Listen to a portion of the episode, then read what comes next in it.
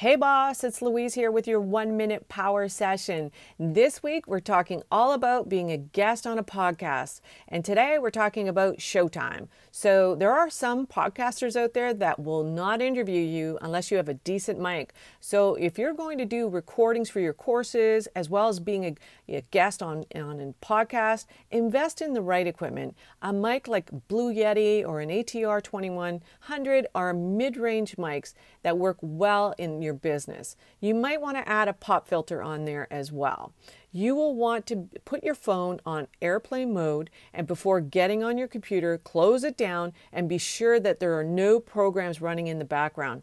Post the name of the host beside your computer and say it often. Come up with a great free offer. Make it irresistible so that their audience is going to be prompted to take action. Lastly, be sure to use the restroom and get a drink of water. If you're a girl boss and you would like to learn more about the smarter client attraction, go to louisecorville.com. Thanks for listening. Bye for now.